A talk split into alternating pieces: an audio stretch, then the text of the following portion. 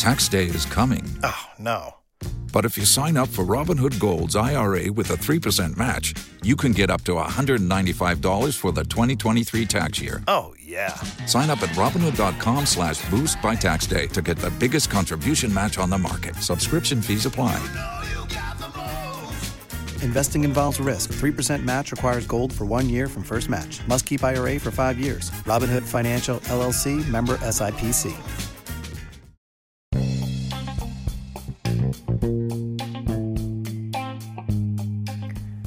You are listening to Intergenerational Politics with Jill Wine-Banks and Victor Shi, where we host weekly political discussions that are engaging and relevant to all generations with experts on various issues facing our country today. This is Victor Shi. I'll be an incoming freshman at UCLA next year. I'm also the co-host of this podcast. Um, Jill, do you want to brief, uh, briefly introduce yourself to our audience listening, as well as maybe explain a couple of your uh, pins today? Oh, okay. Well, my pins are very special today because uh, for those of you who know, I have a hashtag Jill's Pins. Today, I'm actually wearing a necklace, which is a dissent collar. Mm-hmm. Um, I am also wearing a pin that says "Talk the Ruth," and that's because I believe that's one of the things that Justice Ginsburg stood for is the truth and facts. Uh, and we're honored to be talking about her tonight uh, and to be honoring her legacy. Um, I'm Jill Wine-Banks. I am the author of The Watergate Girl about my experience as the only woman on the trial team for the Watergate prosecution of Richard Nixon's top aides. Um, I also was general counsel of the US Army and a partner in a law firm and a corporate officer at Motorola and Maytag. And I'm very proud to be the co host with Victor of this wonderful podcast, which we hope will engage everyone in the discussion and in voting. Yeah, for sure. Um, and as always, we want to thank you for listening to Intergenerational Politics. If you haven't already, be sure to subscribe, rate, review us on Apple Podcasts to, su- to support future episodes. Um, today, we are joined by Melissa Murray, um, an NYU Law School professor, co host of the Strict Scrutiny podcast. Um, we had Professor Leah Litman, um, who is also one of the co hosts of the Strict Scrutiny podcast, on um, a little while back to discuss the Supreme Court uh, term ending and um, helping us debrief that. And she is also a frequent guest on MSNBC. Um, today, unfortunately, we are discussing a topic that neither Jill nor myself, um, or really anyone, wanted to talk about, and that is the passing of Justice uh, Ruth Bader Ginsburg, her legacy, and what her death means to the Senate, the future of the Supreme Court, and democracy. So, first, um, thank you so much for being here. Thanks for having me. Of course.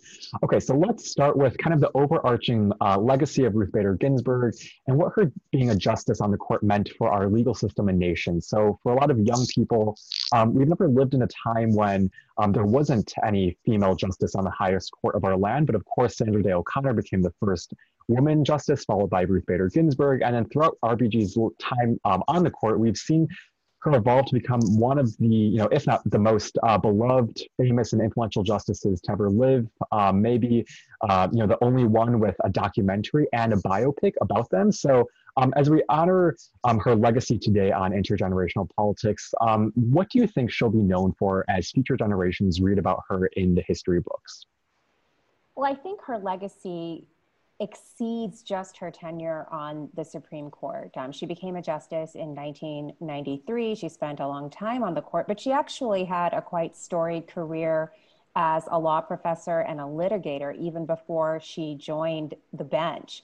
So, if just to backtrack, um, you know, she was one of the few women in her class at Harvard Law School. There were nine women over Think 354 men. I mean, it was a, a, huge class with just these nine women, and she was among them. And even among that small class of nine, she was distinctive because she was already married. Her husband was a year ahead of her at Harvard Law School, and they had a daughter, Jane. And so she was going to school, helping her husband in the evening, raising her child with her husband. Um, and then in her second year, her husband was diagnosed with cancer and she then pivoted to not only continuing her studies, but also dealing with his studies. I'm organizing his friends to get notes to him. I'm studying for him, typing up his notes, typing up her notes. She said she existed on two hours of sleep a night. And I think you can just get a glimpse of like this incredible and indefatigable work ethic that really drove her. And you saw that as she consistently faced barriers in her career. Mm-hmm. She graduated at the top of her class. Um, she didn't graduate from Harvard. Her husband got a job in New York City, and Harvard wouldn't let her live in New York and still attend classes in Cambridge. So she transferred to Columbia Law School. She had been on the Harvard Law Review. She transferred to the Columbia Law Review, and she graduated tied for first in her class at Columbia but she couldn't find a job. And when I tell my female law students this, you know, they're astonished. Like the idea of the person mm-hmm. who's first in the class not being able to get a job just is unfathomable. Um, she was initially sort of surfaced to Justice Felix Frankfurter as a potential clerk. And although she had these sterling credentials, Frankfurter declined to interview her. And then a law professor, Gerald Gunther, um, offered her as a potential clerk to Edmund Palmieri, who is a judge on the Southern District of New York. And Palmieri balked at first, worried that her responsibilities to her family might be prioritized ahead of the work she had to do for him. And Gerald Gunther um, sort of laid down the gauntlet and said, if you don't take her, I will never send another clerk to you again. And um, he also promised that were she to not work out, he also had another clerk in reserve for his pretty low stakes for Judge Palmieri. But he wound up taking her, and that was her first job in the law. Um, when she finished her clerkship, again, she couldn't find legal employment. So she wound up taking this stint in Sweden studying comparative um, civil procedure, Swedish civil procedure. She became fluent in Swedish. Um, she became fluent in their legal system. And she also became exposed to the ideas of gender equality that were really circulating in Sweden at the time. And it was a very different kind of understanding of gender. Sweden had taken some steps in previous years to eliminate discrimination against women, but they saw that it really didn't do anything if men continued to do the same kinds of things that they had always done within the family. So the Swedish government actually began thinking about how to disrupt the traditional gender roles that had both shackled women but also kept men in the same position. And so this was a period where they were experimenting with things like family leave, requiring men to take family leave as well as women. And Ginsburg was right there in the throes of it. And it really informed her thinking about gender equality. She came back to the United States. She gets a job eventually at Rutgers Law School. She's the second woman hired at Rutgers. And then as she's teaching at Rutgers, she's asked by the women students to teach a course on women and the law. She's never studied this before. She really starts boning up on it. And all of mm. those lessons from Sweden really come flooding back for her. And she begins thinking and incorporating those lessons into her thinking about these cases. She then joins the ACLU's Women's Rights Project while she continues to teach at Rutgers. And there she really begins this groundbreaking litigation strategy that she models after Thurgood Marshall's civil rights litigation strategy that led to Brown versus Board of Education. And she begins challenging these laws that are all over the United States that prevent women from doing certain things, ostensibly because um, preventing them from doing these things is for their protection. So, for example, um, there's a law in Idaho that says if someone dies without a will, the state will appoint an executor, and that executor is by default going to be a man because men are better at math and more likely to be able to handle um, the difficulties of the administrative work of being an executor. She challenges that law in a case called Reed versus Reed. She writes this very extensive brief on behalf of the ACLU, drawing on the legal theories of Pauli Murray and Dorothy Kenyon. And in time, the court begins to see things her way. Um, Reed versus Reed is a, the first case to strike down a law on the ground that it violates the 14th Amendment by classifying on the basis of sex. Mm-hmm. And they talk about this need to begin dismantling these sex stereotypes that have really shackled women and, in the process, also kept men constrained by a particular role that posits them as breadwinners and earners as opposed to caregivers and participants in family life. Oh, just utterly extraordinary. And um, you kind of mentioned um, her time at Harvard Law, and um, one of the um, kind of movies about her is um, on the basis of sex. And as a student, what struck me the most was just her first experience at Harvard Law School, walking into this huge room full full of men, and um, she just looks around and notices a couple of women. So now to see this you know, more balanced proportion of men and women at law schools and universities around the country just shows the progress we've made in terms of women's equality, and that's uh, you know, in large part because of RBG and her legacy um, on the court. That was not the scene from On the Basis of Sex that was most striking to me. Like, mm-hmm. I, I, think I was traumatized by the depiction of Armie Hammer and um, Felicity Jones having sex. Like, it not how I wanted to think about her at all. so, I, you know, I wasn't planning on saying anything about this, but um, she graduated from Columbia only nine years before I did. And honestly, not much had changed. Um, my class was 5% female. It was a quota. It was 5% black, 5% female. And there were quotas for both.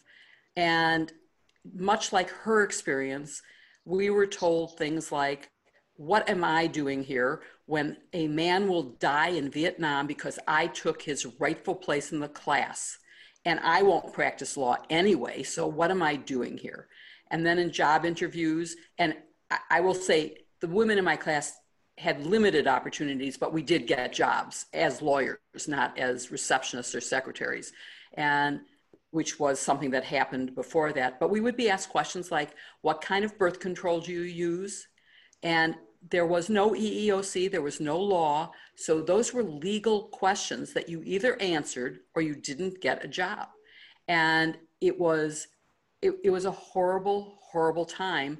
Um, years later, I was teaching at Columbia as an adjunct for trial practice, and she was a full time faculty member. So I did get to meet her, and I mean, she was an idol to me. Uh, totally, you know, someone that you could look up to, a real role model, not just because she was a woman breaking barriers, but because of how she used her legal knowledge and, and Melissa, you mentioned this in terms of how she persuaded people and how she approached thinking about the law. And of course, one of her greatest accomplishments and contributions, you know, to the court is her focus on women's rights and equality for men and women.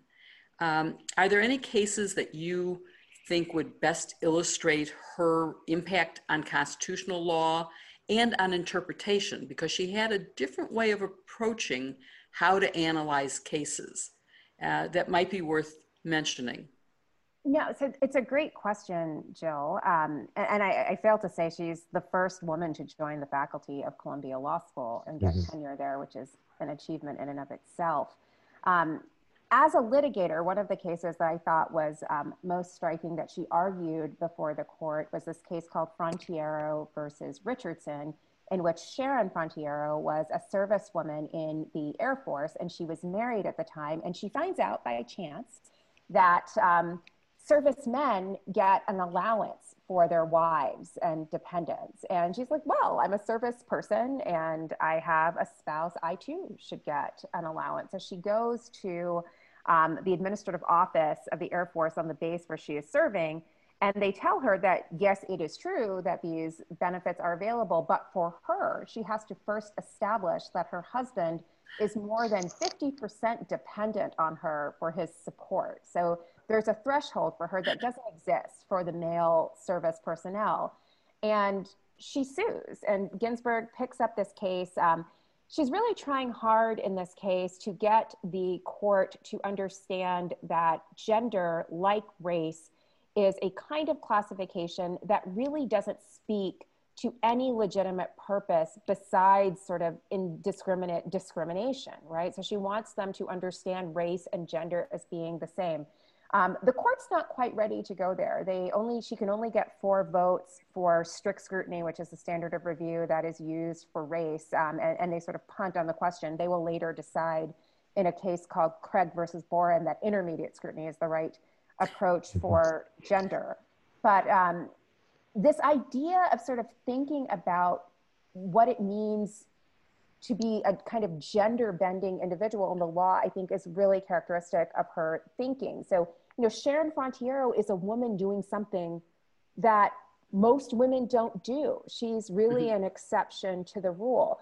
Another case that she litigated, um, Wiesenfeld versus Weinberger, involved a widower whose wife had died in childbirth. And when he went to apply for Social Security survivor benefits, he was denied because he could not establish that he had been dependent on her during the course of their marriage. Of course, if it had been flipped and it was a widow, she wouldn't have had to prove anything. Her dependency was assumed by law. And so she challenged that. And in trying to make that argument to the court, she was trying to explain to them that this was a husband who was not trying to put one over on the government. He really wanted to be at home raising his son and needed survivor's benefits in order to do that. And the male justices just that didn't register for them. Like the, the sort of presumption was that men worked. And if you had a child, but you had no wife, maybe you gave your child up for adoption, or maybe you brought your mother in law or your mother in, or you got a babysitter, but you definitely didn't raise that child yourself. And so, you know, that too was a kind of um, role that men were prescribed. And Stephen Wiesenfeld was like, I actually want to raise my son. And so that was what she was making room for these mm. women like Sharon Frontiero who wanted to do things that perhaps other women were uninterested in, and someone like Stephen Wiesenfeld who wanted to do things that maybe other men at the time were not interested in. And so her idea was these sex stereotypes did not just disadvantage women by putting all of these legal impediments on them, it also disadvantaged men by shackling them into a role from which they couldn't get out. And you saw that when she then went to the court. Her most famous gender equality case as a justice is her decision in United States versus Virginia. Um, at the time, Virginia Military Institute was all male. It was a state school, state military school, and it had a very illustrious um, line of alumni. They were a very thick network. If you wanted to be um, in government in Virginia, it was a pretty good way. You either went to UVA or you could go to VMI. But if you were a woman, you were completely foreclosed from it. And so a number of women, this was at the time just after the Citadel had become co ed, um, applied to VMI and were denied, and they sued for admission. And the state of Virginia um, argued, and I, I, love this part, um, they argued that the reason why they had to have a separate male only military academy was because sex single sex education provided a diversity of options. They're sort of playing on the affirmative action use of diversity as a compelling government interest. Um, it didn't work at the fourth circuit. They lost but the fourth circuit's remedy was not to co-educate vmi but rather to create a parallel and separate school for women at mary baldwin college. So this is the virginia women's leadership institute um, that they established. And so the questions on, on tap for the court was one, whether it violated the Constitution for VMI to prohibit and exclude women. And two, if it was a violation of the Constitution, was the remedy that Virginia proposed, this separate but equal lady military academy, was that okay? and Ginsburg was absolutely unequivocal. I mean, she relied on her earlier thinking and said, yes, it, it's probably true that not many women want the adversative education that VMI has on offer. But if just one woman wants it, the state has to make it available to her. And two, um, it's not a remedy to create a lady school.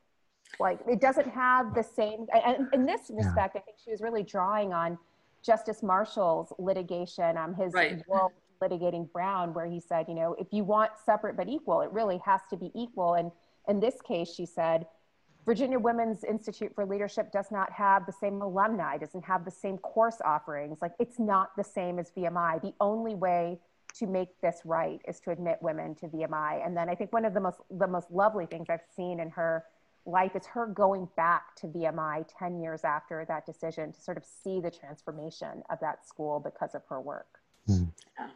I mean, separate can never really be equal, in my opinion and certainly not in that case. Um, years before that case, the Army was, uh, when I was general counsel, was integrating basic training and the military academies.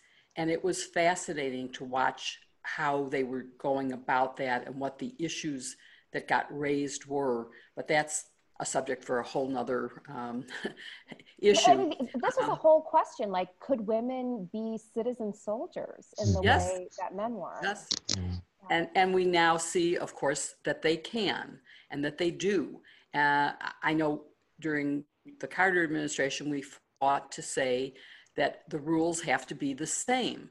If you can carry a 100 pound pack, you can be a radio operator. If you can't, you can't. But that's true whether you're a man or a woman. You have to be able to do legitimately, uh, you know, duties that go with the job. You can't just say you have to carry 100 pounds if you're going to be a typist. That doesn't require it. So it's it's been interesting, and the military has done a very very good job of getting the kind of integration and allowing the opportunities for women to serve the country. But um, so unfortunately, whenever there's a resignation or a death on the Supreme Court, um, the discussion inevitably follows about the dynamics of the court changing. And it's not just the difference in how cases will be decided or what cases they will take, which depend on the opinions of individual justices, but it is a, question of how they function together as a group. And I think that we have to look at Justice Ginsburg as someone who really, her best friend was Justice Scalia, who was 180 degrees from her point of view in terms of jurisprudence. So her vacancy is going to have a big impact on how dialogue happens within the court. Uh, she was very big on trying to persuade people to come along to her point of view. Um, what do you think the vacancy means to the future of the Roberts Court in terms of both constitutional rights and liberties, but also in how they operate? Well, so, so I think there are a couple of layers to your question. So let me try and peel back some of them. You know, she was famously friendly with Justice Scalia. They were very tight. They mm-hmm. vacationed together. They had dinners together. Um, they had a very warm relationship. Um, she thought that his critique made her decisions better. I don't think she ever expected to win him over or to persuade him, certainly not on some of the more controversial cases. Um, but she nonetheless thought that her opinions in opposition, whether they were dissents or majorities, were better for his engagement. And I, I think that's not going to change on the court. I mean, I think, you know, with Justice Kagan, Justice Sotomayor, there's still going to be that kind of collegiality. Um, they may not always agree, but they will be collegial. Maybe not quite as collegial as Justice Scalia and Justice Ginsburg were, but um, they work in close quarters they are they have an experience a professional experience that very few other lawyers can even imagine or understand so they're kind of all in it together and they're not raised by wolves like whoever is admitted to this very elite club will be warmly welcomed by her colleagues um, but i will say that um, for at least the last part of her tenure on the court Justice Ginsburg was very much in the minority. And I think we saw a very different side of her where she really pulled no punches in her writings as part of that majority. The court really moved to the right during the last part of her time there. And she was often in dissent.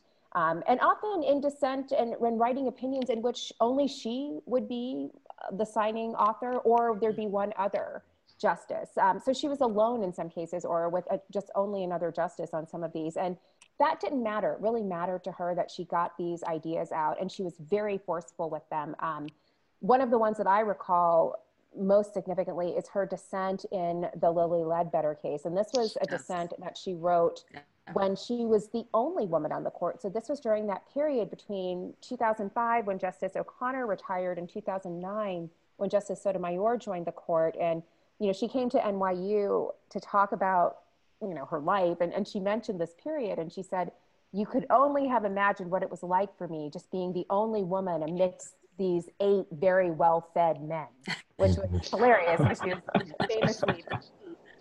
Um, but she was alone in this case about a gender pay gap. Like this woman, Lilly Ledbetter, had found out very late in her career that she had been underpaid relative to her male counterparts for all of her career. And, and she'd only recently found out. And the question before the court was whether um, she had been, was time barred from filing her claim because it took her so long to figure it out. And the court, the majority of the court, in an opinion authored, I believe, by Justice Alito, said that she was time barred. And Justice Ginsburg read her dissent from the bench. Um, and this was something that she did more infrequently and toward the end of her time on the court, but she read it from the bench and she read it in full. And she really called her colleagues on the carpet for not understanding what it was like for women to work in an almost predominantly male institution, maybe like the Supreme Court, mm-hmm. where it was hard to figure out if you were getting hosed on your pay because no one was going to tell you. People don't talk about what their salaries are. She's all alone in this predominantly male environment. Of course, it took her a long time to figure out that she was getting underpaid.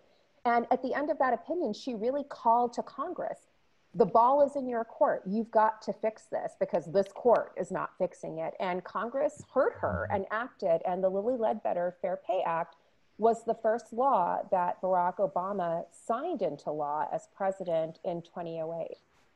My, my husband, who is one of the most wonderful men in the world and who is as big a feminist as I am, was really unaware of this and when we went to see a movie called Made in Dagenham, which was about pay discrimination in England in a Ford plant. He said, I can't believe that that was going on so recently. And I said to him, What do you think the first piece of legislation that Barack Obama signed into law was? It was the Lilly Ledbetter Equal Pay hmm. Act. And he was shocked. So if he was unaware of it, I can only imagine how few men and even women realize. Um, and, and I think to your point, this business of being an outsider, which means you don't get the information. And uh, it's something that women of certainly my generation and older have often felt because we have been the first and only woman and we have been treated like outsiders and we're lucky if we get a friend at work. Um, very, very interesting. But and she anyway. recognized that it was, you know, doubly um, like women of color also experience this even today because they too yes. continue to be outsiders in certain spaces. So I mean, there are lots of ways in which she really spoke to one the importance of having women in deliberative bodies. I'm yes. thinking of this case, Safford Unified versus Redding, where the 13 year old girl is strip searched yes. by her school and you know, the court finds the search to be unconstitutional, but the justice later said, you know, I just don't think my male colleagues understood how demeaning and humiliating that would have mm-hmm. been for a girl of 13 to be strip searched by the principal of her school or the vice principal of her school. So, again, this idea that women need to be in these spaces because the experience of being a woman is different. Exactly. And she was one who spoke up and out and made that point so compellingly. Um, her passing is at a particularly um, difficult time, given that voting has already started for the next president. And um, the Republicans prevented President Obama during the last year of his uh, presidency from, from filling a vacancy. And now they're saying, oh, but we can fill the vacancy. Uh, we don't care that we said before that a president in his last term can't fill it. This is different because we're a Republican Senate and we have a Republican president. Um, and so we're going to go ahead. They did not wait even a few hours before they announced that they were going to go ahead and nominate someone and that they would give it a full hearing that Merrick Garland never had. So the question really is um, you know, do you think that's hypocritical? Should they be allowed to go ahead and do that? Should Democrats ignore what they did in stealing the Merrick Garland appointment and let them go ahead with this? Is there anything that Democrats could do to stop it?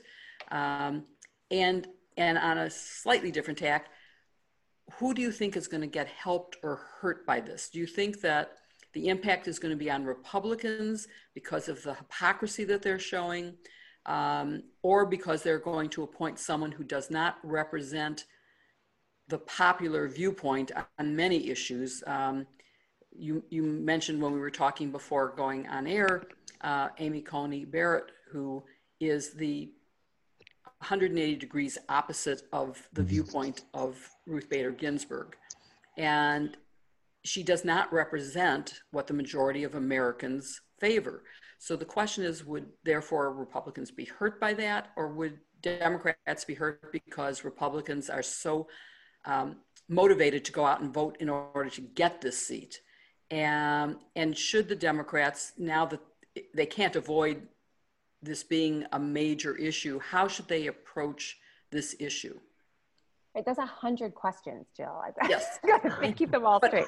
You have a great mind, and I know you can cover them all. Okay, let me let me make sure I, I am thinking of all of them. Let, let, me first go back to 2016. Um, I think the Democrats missed an enormous opportunity with the Merrick Garland nomination to really just hold the Republicans eh, to, to the fire on this question. Like it was President Obama's constitutional prerogative to name a successor. And yes, it may have been the case that it's the Senate's prerogative to provide advice and consent to the president, but you don't even get to advice and consent if you don't hold a hearing. And so right. there was that. I, you know, I, I do think that in 2016, most people were not expecting President Trump to win. They thought that Hillary Clinton would win. And for that reason, they didn't really push on this the way that they probably should have because they assumed that it would have been worked out because of the election and it you know would have been no moment of no moment anyway. Um, i also think that um, the choice of merrick garland was not a terrific choice. Um, you know we had a ticket that not everybody was super jazzed about. Um, merrick garland did not really juice up that ticket and get people who were uninspired by clinton kaine to the polls, whereas a different nominee might have, and that might have made the difference in certain places, a transformative appointment might have made the difference. So, so, there's that. Um, do I think it is hypocritical? Um, it, it's of course it's hypocritical. Does it surprise me? No. I mean, you know, when this was happening in 2016, it was obvious then, I think, that the rules would change to suit Mitch McConnell and the Republican caucus if this ever arose again. And of course, it, you know, it was not unlikely that it would rise again at some point in time. I just didn't expect it to be exactly four years later. So it's not the hypocrisy that really troubles me, but um, what does what I do find troubling is the callousness, um, just the speed with which they have rushed to fill this seat, the speed with which the president and his supporters have chanted, fill this seat is just the callousness of it is just absolutely breathtaking. Um, you know, when Justice Scalia passed away, he passed away on February 16th, 2016. President Obama did not nominate Merrick Garland until March 16th, 2016. I mean, like there was a sort of generally accepted period of mourning, both for the family and for the country, and a moment to stop and appreciate whether you agreed with it or not the legacy of this person and the trajectory and life of his or her work on the court. And it has barely been 48 hours.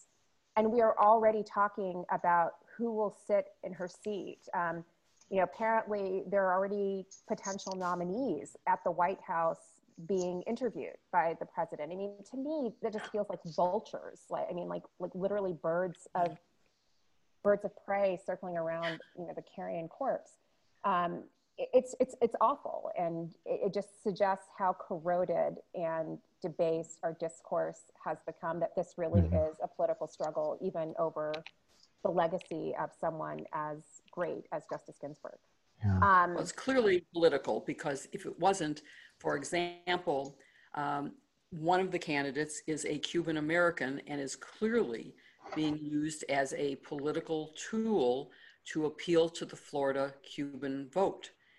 Um, and it, I don't, I'm, I, so, do you so think that's, that's a legitimate? I mean, the president can nominate whomever he likes, but I mean, to your point, who's going to win and who's going to lose here? I think for the president, the oh. only person who needs to win is him. And it doesn't matter if this affects anyone else in his party. And, and to be really clear, I think there could be down ballot effects for many of those Republicans who are in really deeply contested Senate races. So I'm thinking Susan Collins, who, you know, is always sending thoughts and prayers. right. Um, this, I mean, this is not a good position for her to be in. Um, and this would like for her to sort of come out unequivocally and say, I will not support a nomination in advance of the election I will not support a nomination in advance of the inauguration because the American people are making their voices heard at this moment. That's her Hail Mary pass. And of course, she's unlikely to do it, but that's her Hail Mary pass. She's in a losing race with Sara Gideon right now. that would be the play, I would think, but I'm not sure that you're going to get it from her, in part because they're all sort of in thrall to this, you know, constituency that Mitch McConnell has stitched together. But I think there are a lot of people like that. Cory Gardner in Colorado, I think, is in that situation. Um, maybe Thom Tillis in North Carolina, but a lot of them, I think, are going to bear the brunt of people just finding this whole episode really, really unseemly. Um, the president, I don't think, um, will do that. You know, as you say, there are two frontrunners. He's already said that he plans to name a woman. He will likely name her on Saturday, like exactly a day after Justice Ginsburg is laid to rest. So there will be a brief hour or two um, where there's no business conducted. Um, the frontrunners, again, are Amy Coney Barrett, and there's much discussion of Barbara Lagoa, who is a judge on the 11th Circuit, which is based in Atlanta. Um, one of the things that I think is worth noting is that both of these women have already been vetted to some extent, and that reflects the quick, the quickness, the expedition of this process because there are only 42 days left to until right. the election and in many jurisdictions people are actually voting. So they are actually in a rush to get this done. Mm-hmm. If you go back to 2016 the best argument that mitch mcconnell made in favor of not giving Merrick Garland a uh, hearing was that they wanted to have the people speak on this question, the sort of democratic legitimacy argument. And I didn't buy it then. There was a lot more time for the people to make themselves heard. But here, I think the democratic legitimacy argument is actually amplified and more forceful because yeah. people are actually voting, and many of them are voting with the Supreme Court in mind. Um, so you know, the, the quickness with which this is being done is really interesting, but it also, I think, is reflected in the two nominees because if you're going to move this quickly, you need someone who has been thoroughly vetted or at least partly vetted. Um, and the thoroughly vetted candidate is Amy Coney Barrett, who was shortlisted for the seat that Brett Kavanaugh now occupies. So she's from the Seventh Circuit in Indiana. She's a former law professor, as Justice Ginsburg was. Um, she was a law professor at Notre Dame before going to the Seventh Circuit, um, which is based in Chicago. Hmm. Um, she's very different from Justice Ginsburg. Um, she's an ardent Catholic. Her faith is really important to her. She talks about that a lot. I think the fact that she is such, um, faith is so important to her, gives the Republicans another talking point about the way, in their view, that um, religion has been debased and religious faith has been debased in politics and in the law. I, mean, mm-hmm. I don't necessarily agree that that is the case, but um, I think her treatment during her confirmation hearing a couple of years ago, where she really took a lot of fire from Dianne Feinstein from California about her religious beliefs, will further amplify that narrative around her that she is sort of a beleaguered believer. And um, this is, again, the left's assault on religion. I think she is a favorite of the Trump base. Um, no, in part because um, she is a believer and she's been very clear about her skepticism and um, objections to abortion. So, I mean, as with any nomination and vacancy, I think Roe versus Wade always sort of looms in the mm-hmm. shadows, and, and that's no mm-hmm. exception here. And one of the reasons why I think she is so popular with his base is because of that. She's expected to be a reliable vote to overturn Roe versus Wade. Mm. Barbara Lagoa is kind of a wild card on that. Um, she hasn't had an abortion case while she's on the 11th Circuit, nor did she have one when she served on the Florida Supreme Court. What we know about her is that she is a protege of Ron DeSantis, the embattled governor of Florida. And um, she's a Cuban American. And I think the president is finds her especially appealing in part because she has the potential to activate, certainly in Florida, the Latino vote that may turn a state that for him is a really important electoral prize and may have the possibility of also triggering Latino activism throughout the rest of the country. So, I mean, I think the real question is is President Trump more beholden to his base who really want Amy Coney Barrett, or is he really thinking about himself? Um, because Barbara Lagoa might make more sense for himself. Mm-hmm. Yeah, it'll be interesting to see what happens, and it'll also be interesting to see what happens on uh, just the Democratic response to this. Um, I want to highlight a Washington Post article that you wrote shortly after the Democratic convention, um, in which you pointed out how the DNC convention didn't underscore the importance of the courts at all. Um, Jill and I noticed this because we kind of covered the convention as delegates, so um, they talked a lot about women's rights, immigrants' rights, climate change, but didn't really focus on how the court would impact these sort of issues um, if they decided on these cases. So um, you also noted that it was uh, mentioned multiple times at the Republican convention, where the packing of the federal trial, appellate, and Supreme Court are seen as key factors to bringing Republican voters to turn out. So, um, do you think first, um, how big a mistake was this on behalf of the Democratic part, and then um, going forward with you know RBG now gone, um, do you think that this will change the dynamics of how how Republicans approach and how Democrats approach um, how important the issue of the Supreme Court is? So the conventional wisdom has always been that the GOP voter is more exercised by the prospect of courts, and, and not just the mm-hmm. Supreme Court, but the lower federal courts as well. And Democratic voters just are not. And that, that's been kind of a template with the parties. The GOP really emphasizes and presses on the question of judges, and the Democrats really do not. I thought this convention was just such a missed opportunity because we really didn't talk about the courts at all. I mean, just like mm-hmm. give me a little bit of something about the courts. Um, we heard all about the Violence of, Against Women Act and Joe mm-hmm. Biden's role in passing that. We heard it talked a little bit about the ACA. Nobody talked at all about how the Violence Against Women's Act's key civil rights provision was invalidated by the court in mm-hmm. 2000 in a five to four decision, and how the ACA and the fate of the ACA and 23 million Americans who depend on the ACA for health insurance in the middle of a global pandemic is before the court in this very next term. And in the last go round when the ACA was before the court in 2012, it was Chief Justice Roberts who joined the liberals to uphold the individual mandate. Unclear what happens now that Justice Ginsburg is no longer on the court and you don't have a four person liberal bloc anymore. It's like, it's not just going to be the Chief Justice that upholds it, he has to bring someone else along too. Mm-hmm. Uh, no discussion of this at all. And you know, I think Democratic voters are savvier. I mean, not savvier than Republicans, I mean, but just just savvier than the party expects them to be. Like we understand that the courts are important, and you know, I understand that there's probably some worry that in emphasizing it too much, you just activate the Republicans as well.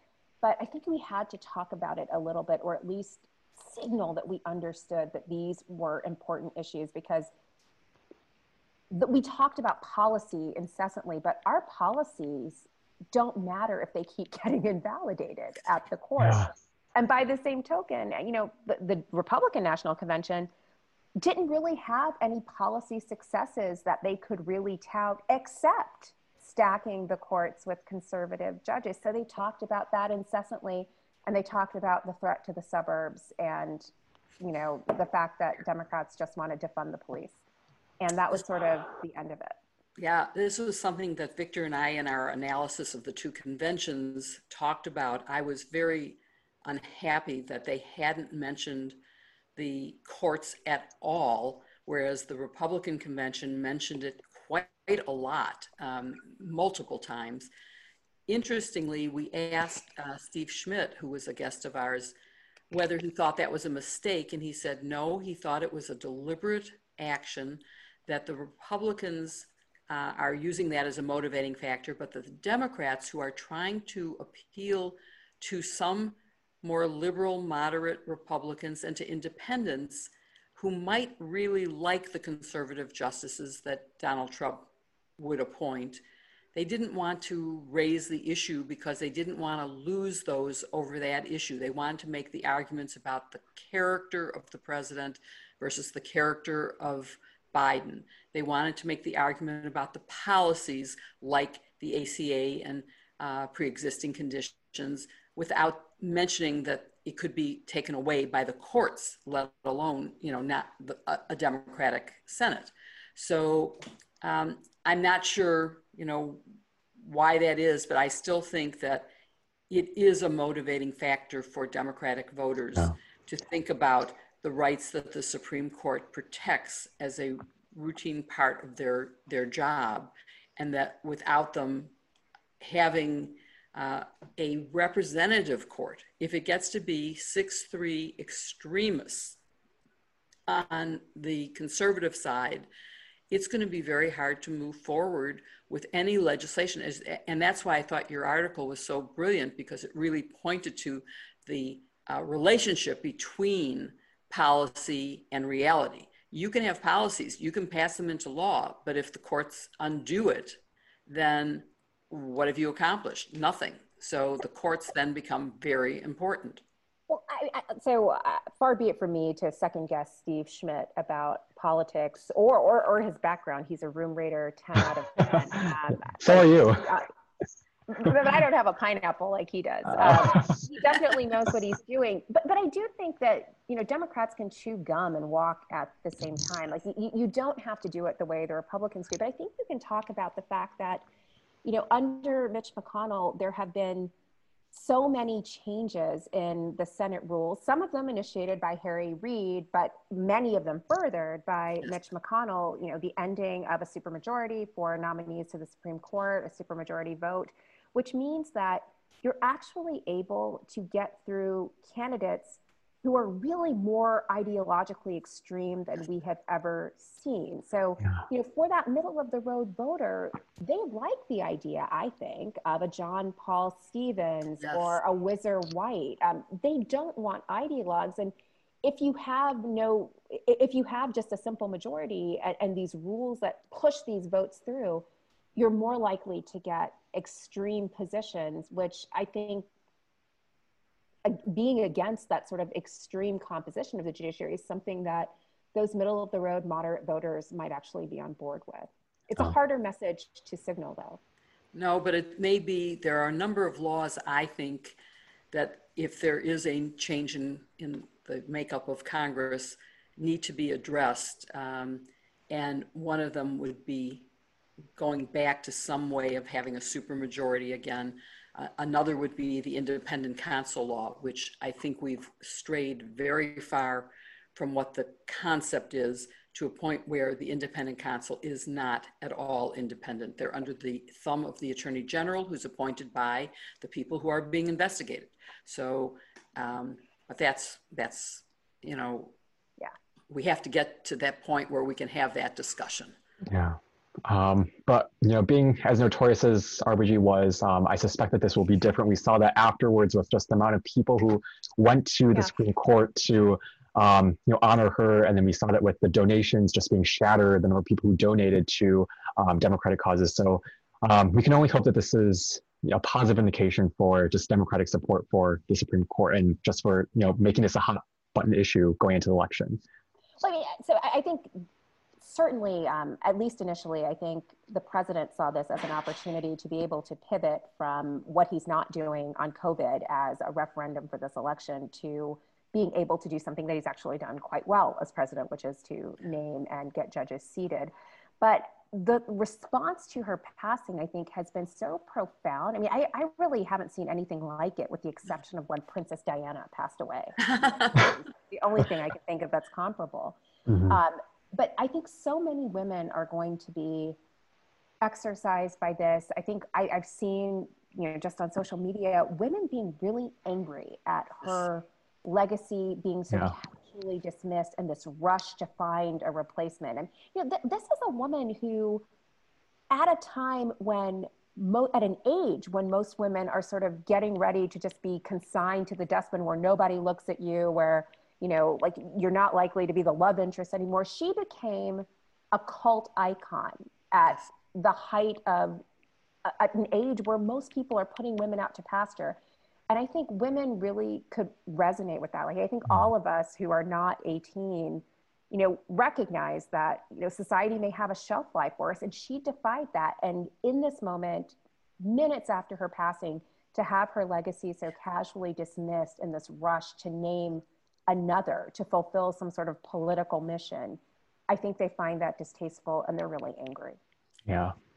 Well, um, so just to draw this discussion to an end, um, I want to draw on you being a law professor at NYU um, and teaching a lot of students who may go down the path of law, politics, or public service, because with uh, Regina Algon, I believe it's you know so crucial for the younger generation to come out and you know really pursue these different avenues, and whether that's law or politics or um, public service in general. But for anyone who is listening to this podcast, um, who may be interested or maybe on the fence about going to law school or exploring law as an eventual career path, um, as a law professor, present the case for why students should choose the legal route if they're um, a little bit torn about it right now.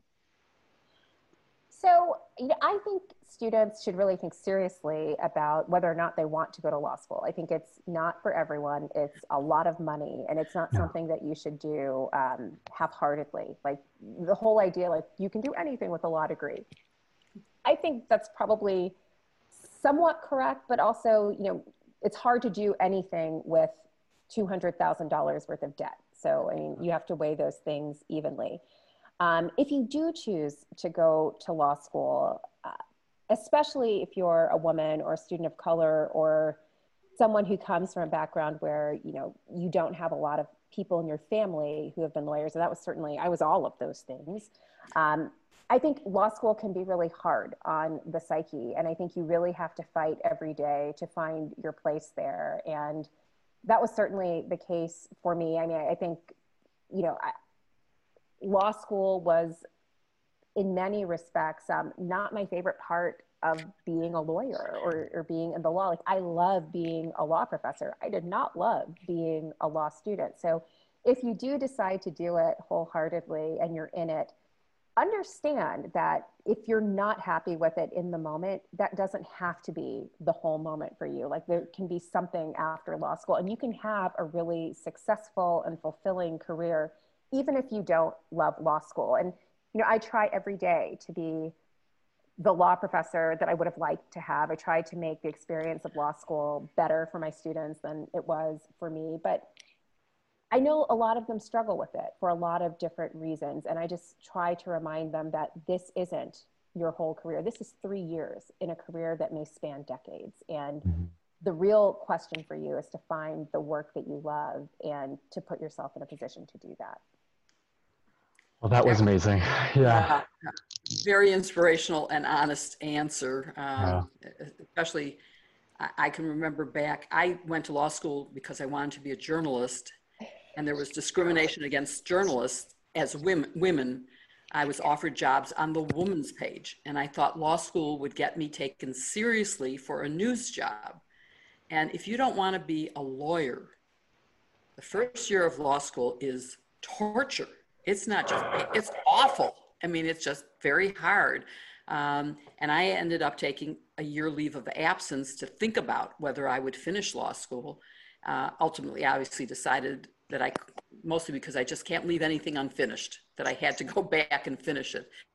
And it was only then in my second year when I got more involved in advocacy type things in uh, the National Moot Court Competition in trial practice class that I found oh, you know, law is not so bad. But I'm one of those people who has used it to pursue a lot of different careers.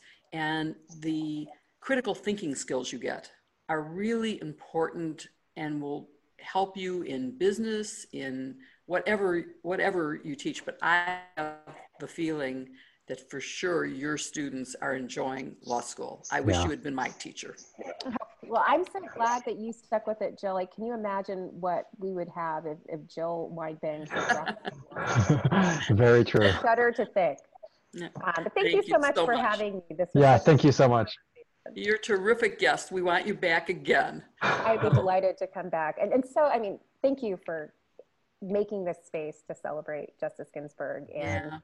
To give her more space than we're seeing in the political yeah. cycle. Yeah, we, we, we want everyone to realize the contribution she made, both as a woman, as a mm-hmm. lawyer, as a mother, as a wife.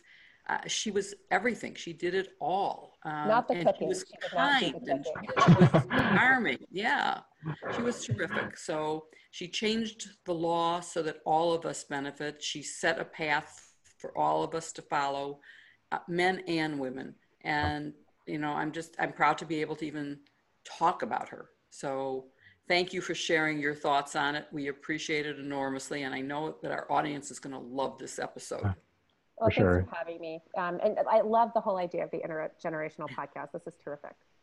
Thank you so much. We hope you listening also enjoy this episode. Be sure to follow us on YouTube, Twitter, and Facebook, and send us suggestions, ideas for future topics, and speakers you would like to see via Jill, myself, or our website.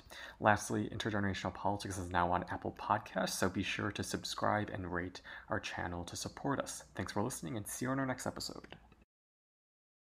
Get ahead of the postage rate increases this year with Stamps.com. It's like your own personal post office. Sign up with promo code PROGRAM for a four week trial, plus free postage and a free digital scale. No long term commitments or contracts. That's Stamps.com code PROGRAM.